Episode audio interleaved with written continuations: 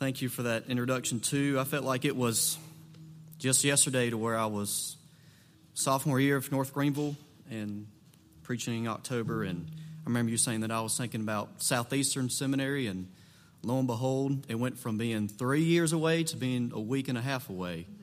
Time is going by really fast, but a lot to be excited for there. Um, if you have your Bibles, um, if you would open up to the book of Ecclesiastes, uh, we will continue our series there in chapter 11, verse 1 to 6. Again, that's Ecclesiastes chapter 11, verse 1 to 6. There has been, there has probably been perhaps no other book of the Bible that has impacted me in my college years than Ecclesiastes.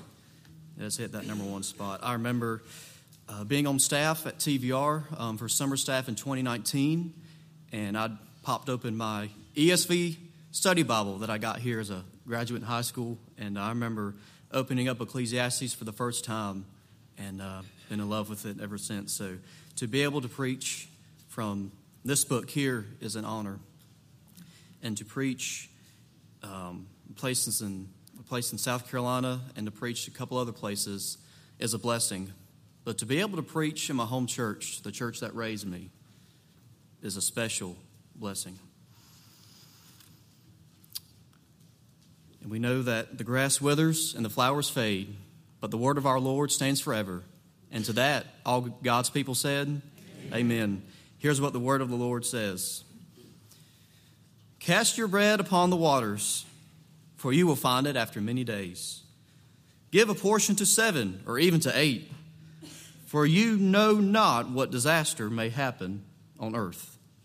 If the clouds are full of rain, they empty themselves on the earth, and if a tree falls to the south or to the north, in the place where the tree falls, there it will lie. He who observes the wind will not sow, and he who regards the clouds will not reap. As you do not know the way the Spirit comes to the bones, in the womb of a woman with child, so you do not know the work of God who makes everything. In the morning, sow your seed, and at the evening, withhold not your hand, for you do not know which will prosper, this or that, or whether both alike will be good. This is the word of the Lord, and we can thank Him for it. And now let's go to Him in prayer and ask Him for help. Let's pray together.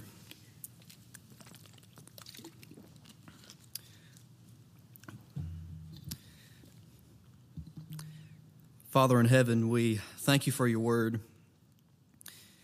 Father, you know how unworthy I feel to be here in this pulpit this morning.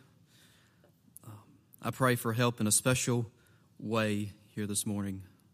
Um, bless our time here together as we worship you with the gathering of your saints, Lord. What a blessing it is. And it's in your name we pray. Amen. One of, the, one of my favorite preachers that me and Isaac have had, Pastor Isaac have had a common love for is Kevin DeYoung. And when I graduated high school, um, there was a book that he wrote called Just Do Something. And in that book, Kevin DeYoung mentioned this article from, from the larknews.com. And the article from this website, it had this headline Man of 91 dies waiting for the will of God. And the article described a man named Walter Houston who spent his life hanging around his house and praying for God to declare what he wanted to do with his life. Whenever Walter considered doing something big in his life, he would pull back because he did not want to disappoint God. He did not want to be outside of God's will. Now, his good friend Timothy had this to say about Walter. He said, Walter had a number of skills he never got around to using. He worked very well with wood and had a storyteller side to him, too. I always told him take a risk, try something new if you're not happy. But he was too afraid of letting the Lord down. Now, if you're familiar with larknews.com, you'll know that this story is completely made up. It's not real. But think about this story and ask do we know anybody like this? Folks that may These folks, you may know them, they may tremble in fear about making the wrong decision so much that they choose not to do anything with their life until they are 125% sure that that is the right decision.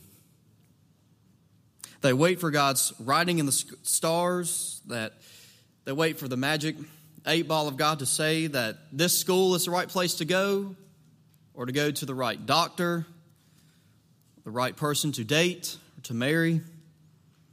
Have we ever had moments like this in our lives? When we ask God to answer, it's easy to forget that God has already spoken to us in His Word. It's according to the Word we live our lives in wisdom. But how does that look exactly in light of Ecclesiastes chapter 11, verse 1 to 6? Here's the main, here's the main takeaway. The preacher of Ecclesiastes wants his readers to make bold decisions with wisdom. And so today, we must make bold decisions wisely. Many of us may know some Walter Houstons in our life, and we've probably had some Walter Houston moments in our lives. We become paralyzed in our decision making. We can become paralyzed because we don't want to fail, or we know that certain things are out of our control. Should uncertainty give us reason to sit still and do nothing? The preacher of Ecclesiastes gives us a better answer. Make bold decisions wisely. Now, what are some of the ways that we can do this? This takes us to verse 1 and 2 of our text, which we could summarize as simply saying this Take a risk and spread it around. In other words, be bold be bold with your eggs and don't put all your eggs in one basket. Let's go to verse 1, which says, Cast your bread upon the waters, for you will find it after many days. Now, I'm sure many of you have heard this verse before, and it's one of the more popular verses, and that cast bread upon the waters a very popular phrase in Ecclesiastes. Um, there's a lot of debate on what commentators have said about this bread upon the waters. Um, and reading back and forth through that this past week, um, reading that debate is basically like the debate on who has the best Division One collegiate football program in the Triangle. Some say that NC State is projected to have one of the best defenses in the country. Go Pack. Some say UNC could be the team that comes out of nowhere like Wake Forest last year. They just have a really good season, and they could win the ACC championship this year. Now, if you're an NC, NC State fan like me, you might think that's a very bold assumption. You may even wonder if that's even a wise assumption. the debate is real. The debate is real about this bread upon the waters. So, what does it mean? A lot of scholars look at this and say that it refers to oversee business trade. This could have been trading things like just bread in general, or especially like thin pita bread. I love pita, pita bread in my sandwiches, so good. It could have been that, or it could have been just simple trading of grain in general. If someone in Solomon's day was to get involved in overseas trade, it would not be wise for them to invest in just one ship. If that one ship sunk, all their profit would be gone. But if they spread their trade around to several different ships, it's less likely for them to come out empty. We can think of this with the phrase, don't put all your goods in one ship, or back to, don't put all your eggs in one basket. It's risky, might lose a little bit, but you probably won't lose all of it. You never know how much profit you could gain from trade, hence the phrase, for you will find it after many days. So some say it's talking about trade. And some say it's mainly talking about charity and helping our neighbors. And some say this verse is influenced from an Egyptian proverb which says, Do a good deed and throw it in the river. and when it dries up, you shall find it. And you may even think of that Southern gospel song that's, that sings based off this verse. It sings, I cast my bread upon the water by helping my brother struggling on life's stormy sea. Now, folks, whether this passage was mainly talking about trade or charity, we could talk about that all day. But at the end of the day, both are easily applicable towards us. We could easily apply both from this passage. We could easily say this about our finances, especially with stocks, mutual funds. And this applies to things like even something small like picking a fantasy football team. It's not much wisdom in picking everybody from one team, but picking a team from a variety of real teams is wisdom. And this also applies to asking for advice from those you trust about a certain decision you have to make. Proverbs chapter 11, verse 14 says, In an abundance of counselors, there is safety. And this also applies to us in service to the kingdom of Christ. When we act in service to a variety of folks for the gospel, it will bear fruit, even when we don't realize it.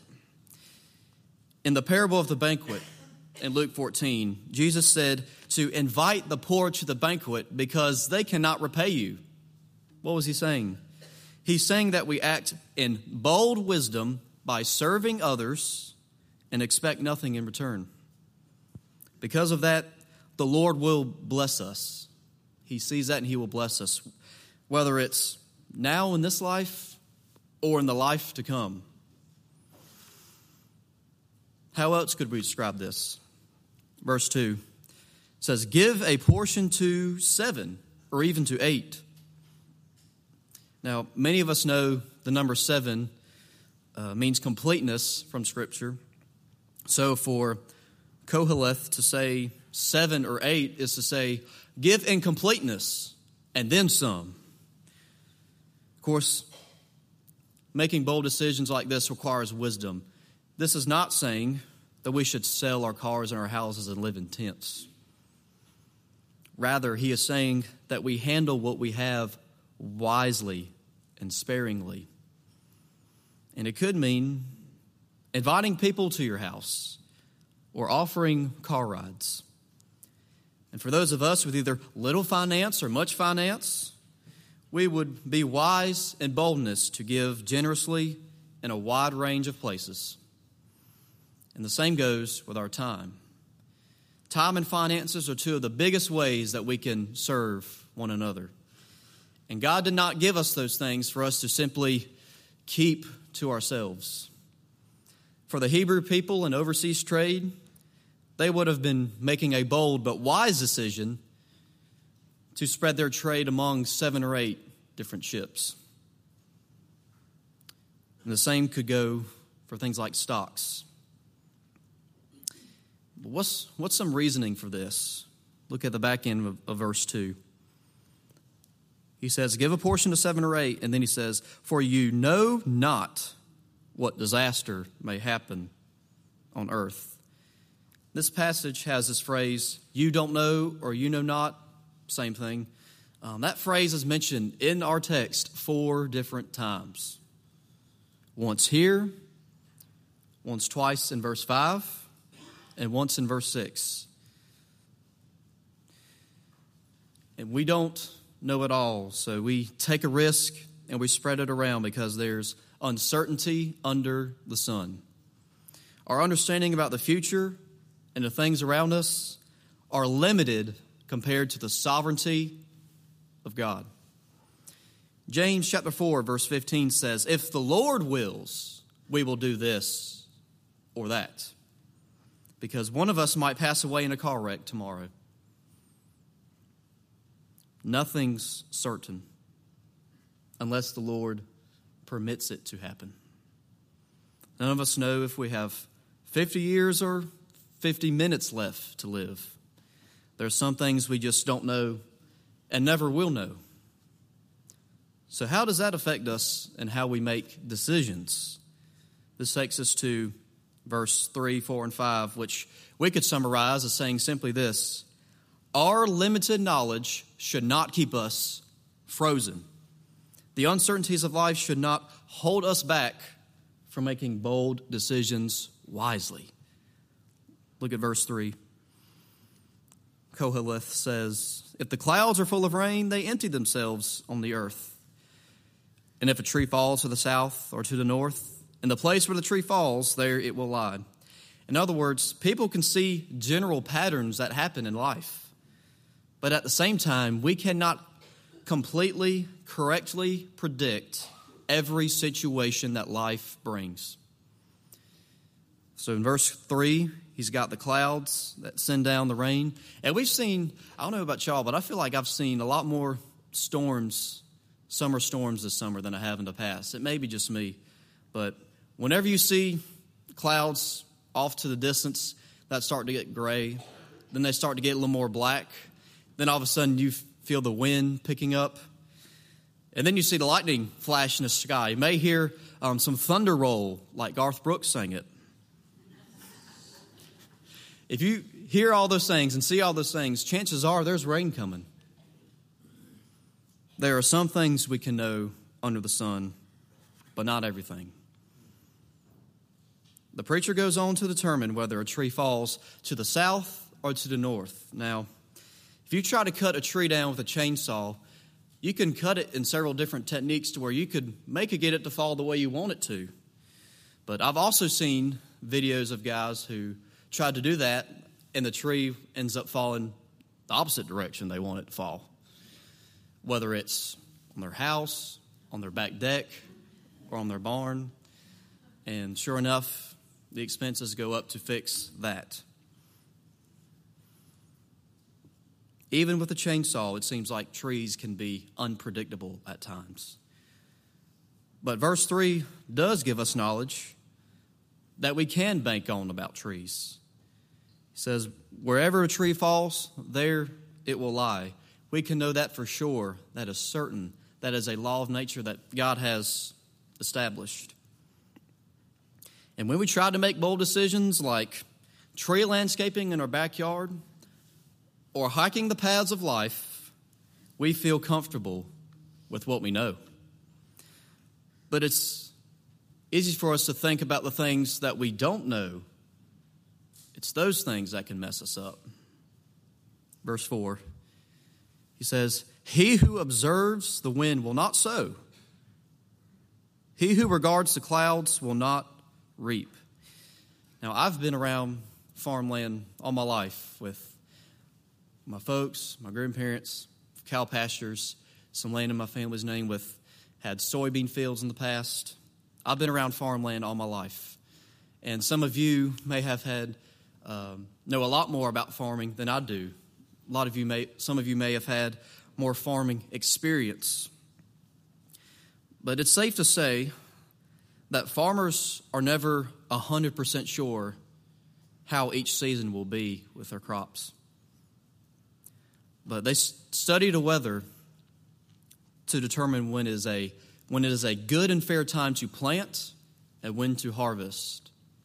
They study the, the weather for these things. But, but these farmers, in verse 4, they look at the weather so much that they never plant anything.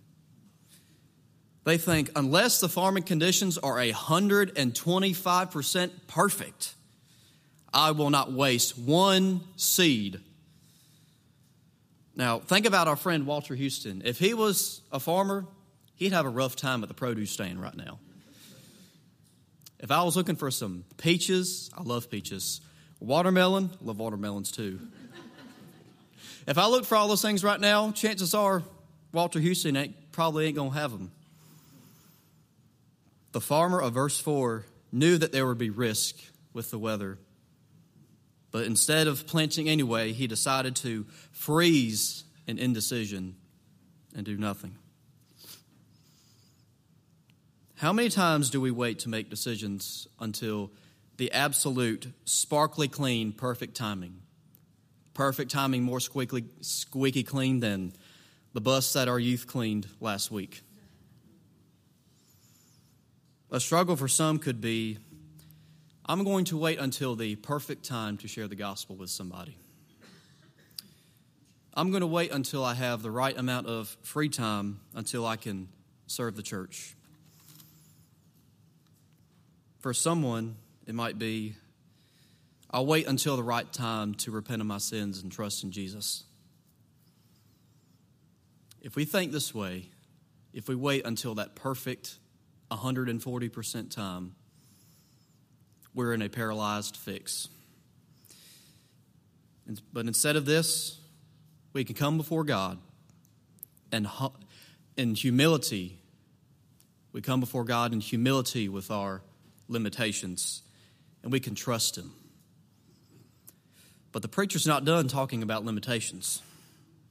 Verse 5, he says, As you do not know the way the Spirit comes to the bones in the womb of a woman with child, so you do not know the work of God who makes everything. There are many things God has created and maintained that are too great for us to understand. A big one in our text that's given is the unborn. Now, with God's gifts of science and technology, we can know a lot more about the unborn now than Solomon could in his time. Yet, it is one of the most controversial issues of our time. But when we talk about the importance of the unborn, the Christian worldview gives a lot less confusion than the secular worldview. Yet it still amazes us to see, it's still amazing to see how a child does grow in a mother's womb. How does God cause one human being who was made in the image of God, who was fearfully and wonderfully made, who was known by the God who formed it, how does one person grow inside of another? How was the soul of that baby formed?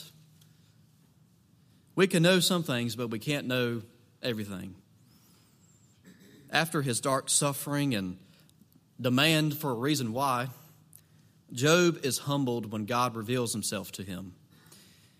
Job 38, verse 4, 5, and 6 says, God speaking to Job, he says, Where were you when I laid the foundation of the earth? Tell me, if you have understanding. Who determined its measurements? Surely you know. Or who stretched the line upon it? On what were its bases sunk? Or who laid its cornerstone? After four chapters of that, Job is put in his rightful place and comes to a time of repentance. He comes to a place of repentance. In chapter 42, he says, I have uttered what I do not understand, things too wonderful for me, which I did not know. Just as Job, just as Job did not know, we do not know. But, church family, think about this. Every time Job would answer, I do not know, God says, I do know. Despite all this, there's no wisdom in sitting still all our life without doing anything. Our limited knowledge should cause us to make bold decisions wisely and not stay frozen. This takes us to verse 6, which we could summarize as this So while you have the chance, Verse 6 In the morning, sow your seed. And at evening, withhold not your hand, for you do not know which will prosper, this or that, or whether both alike will be good.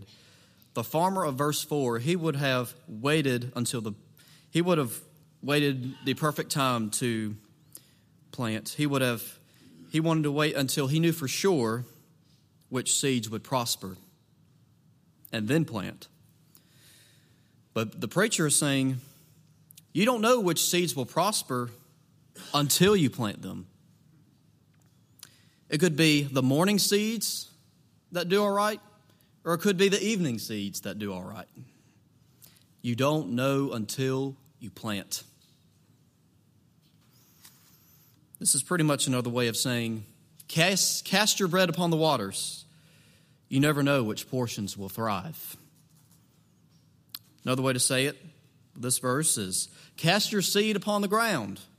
You never know which ones will grow and bear fruit. In Matthew chapter 13, verses 3 and following, Jesus says, A sower went out to sow, and as he sowed, some seeds fell along the path, and the birds came and devoured them. Other seeds fell on rocky ground, where they did not have much soil, and immediately they sprang up, since they had no depth of soil. But when the sun rose, they were scorched. And since they had no roots, they withered away.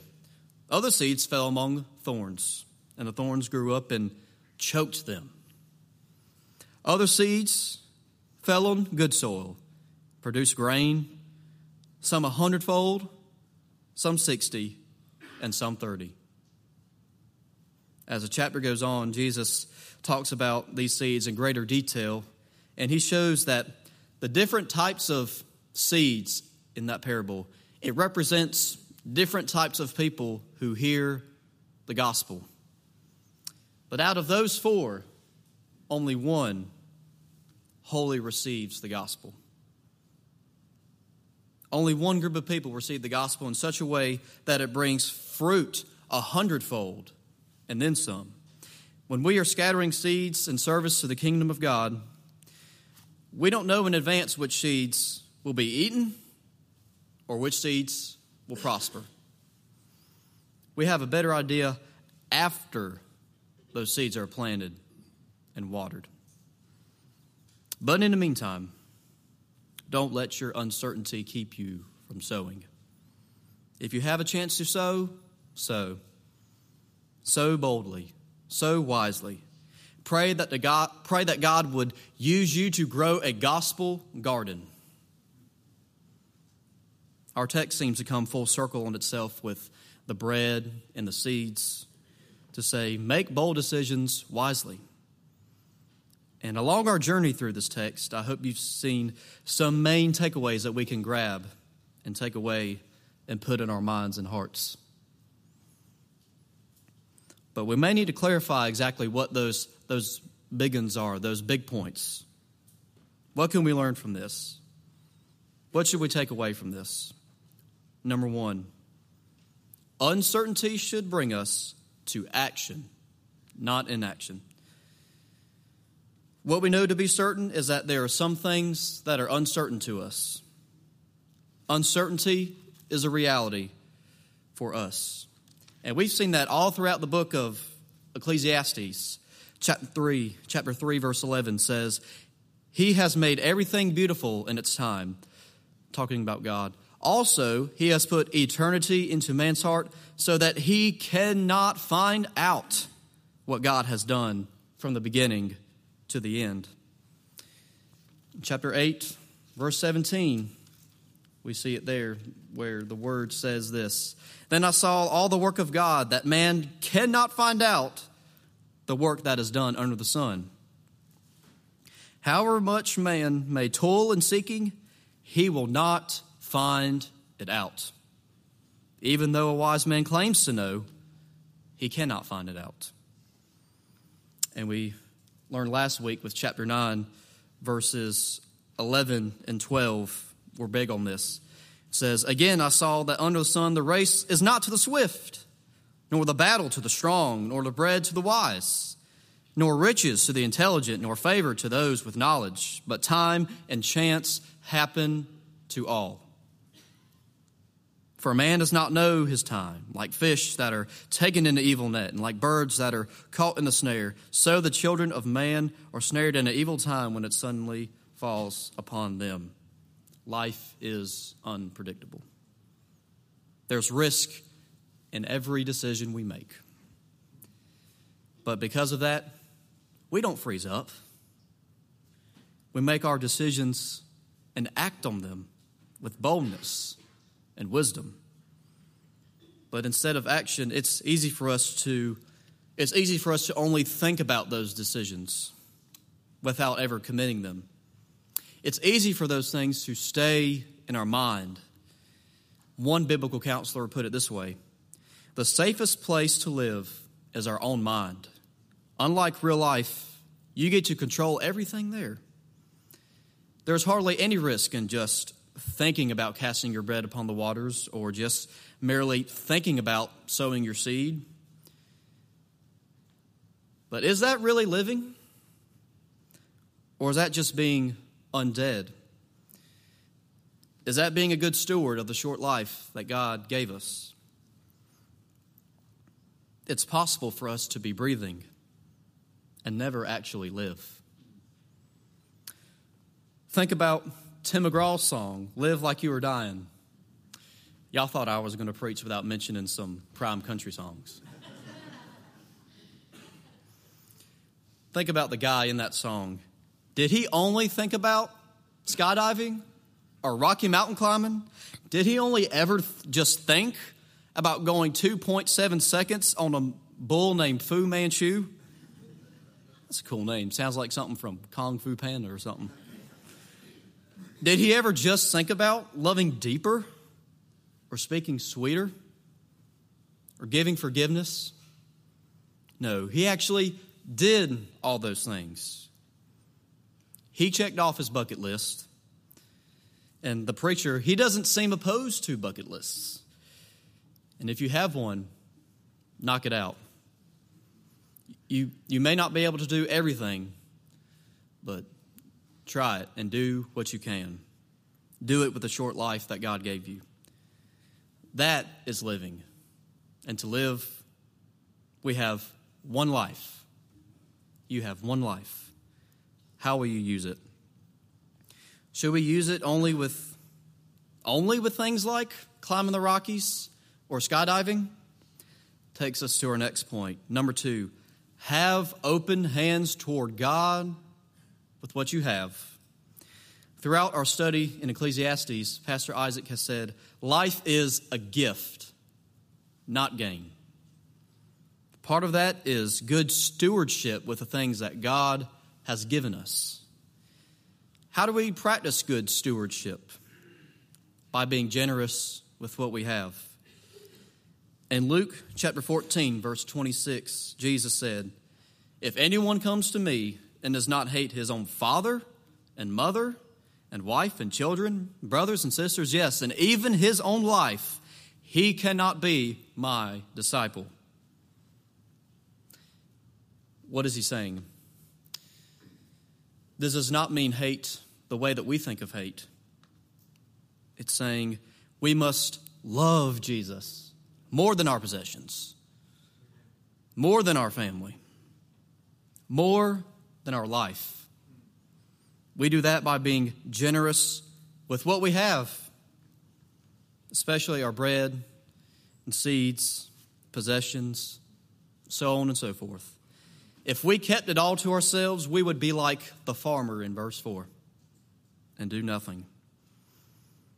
Pastor Isaac told me the other day about how his dad would have everyone in church. I mean, he would do this right here in the pulpit with open hands to symbolize and to show that we are to have open hands with what we have toward the Lord. But if our fist is too tight on certain things that we have, the Lord might try to pry our fingers open for us to have open hand.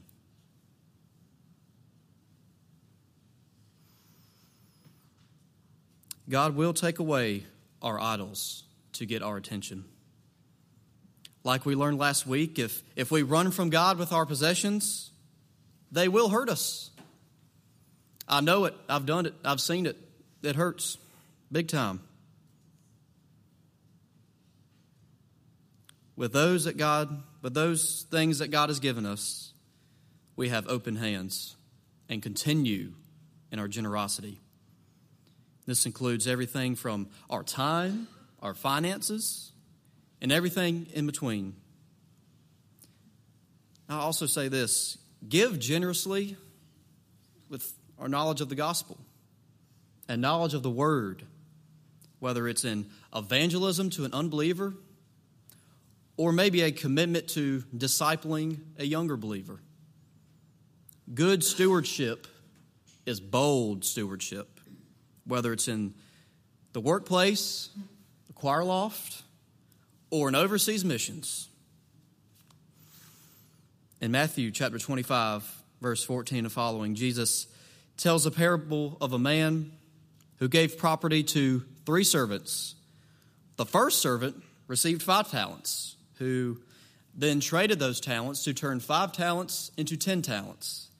The second servant received two talents, who then traded those talents and turned those two talents into four. But the, the third servant received one talent. And what did he do? He dug a hole in the ground and kept it there and hid it. Church family, which ones were the faithful stewards? The first two. The third one didn't do anything with his, and it costed him greatly when the master came.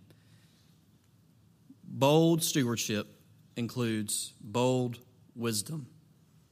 This brings us to last point, which, which grabs the heart of the message. Number three make bold decisions for the kingdom of God. For some, that bold decision might be commitment of their life to Jesus, repenting of sin, having a saving faith, and trust in Christ.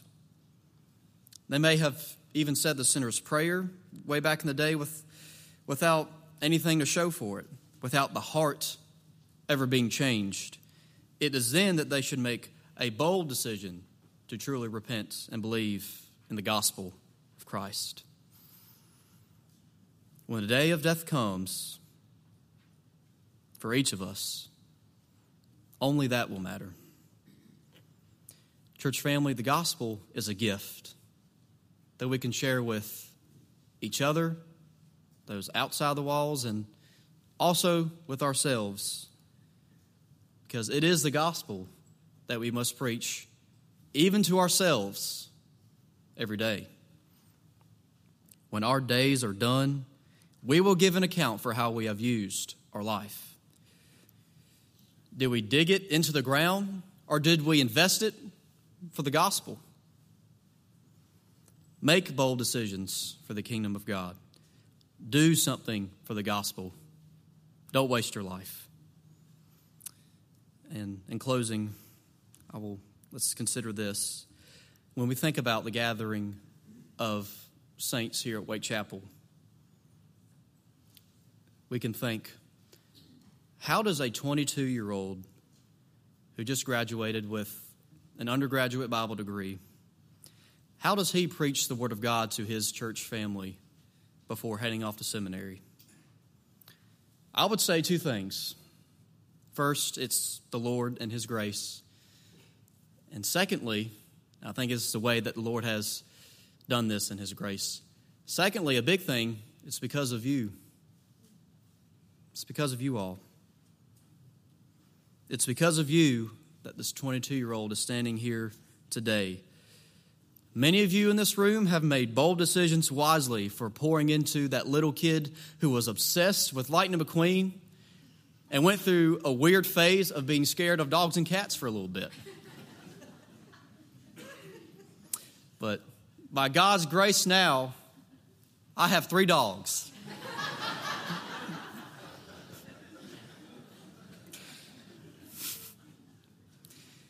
I think about those who raised me, all my family who are, are here today. I think about the pastors who have poured into me throughout the years. I think about the many volunteers who have poured into me in Awana and upward. I think about the Sunday school teachers who taught me God's Word. I think about those who always greet me with a smiling face here in this building, whether I was 22 or 14. You all made the bold and wise decision to cast your bread upon the waters for the kingdom and serve kids like me. Church family, thank you. There are others that you are pouring into now that are just like me. And I'm sure that those opportunities will continue for them and even for others. Keep sowing your seeds for the kingdom of God. You never know how God will use your obedience to work in a person's heart. Don't waste your life. Let's pray. Father in heaven, bless this time here together. Bless this message. I pray that you will pour into our hearts, Lord. Lord, I also know that I have to practice what I preach, and I pray that you will help me to do that. Um, I thank you for the chance to go to seminary with me and Noah. That's very, I know it's very exciting for both of us. But I know for me, with my seminary life, there are some big decisions that I have to make down the road. And I pray for wisdom on that and to make those bold decisions wisely. Bless the rest of our time here together. And it's in your name we pray. Amen.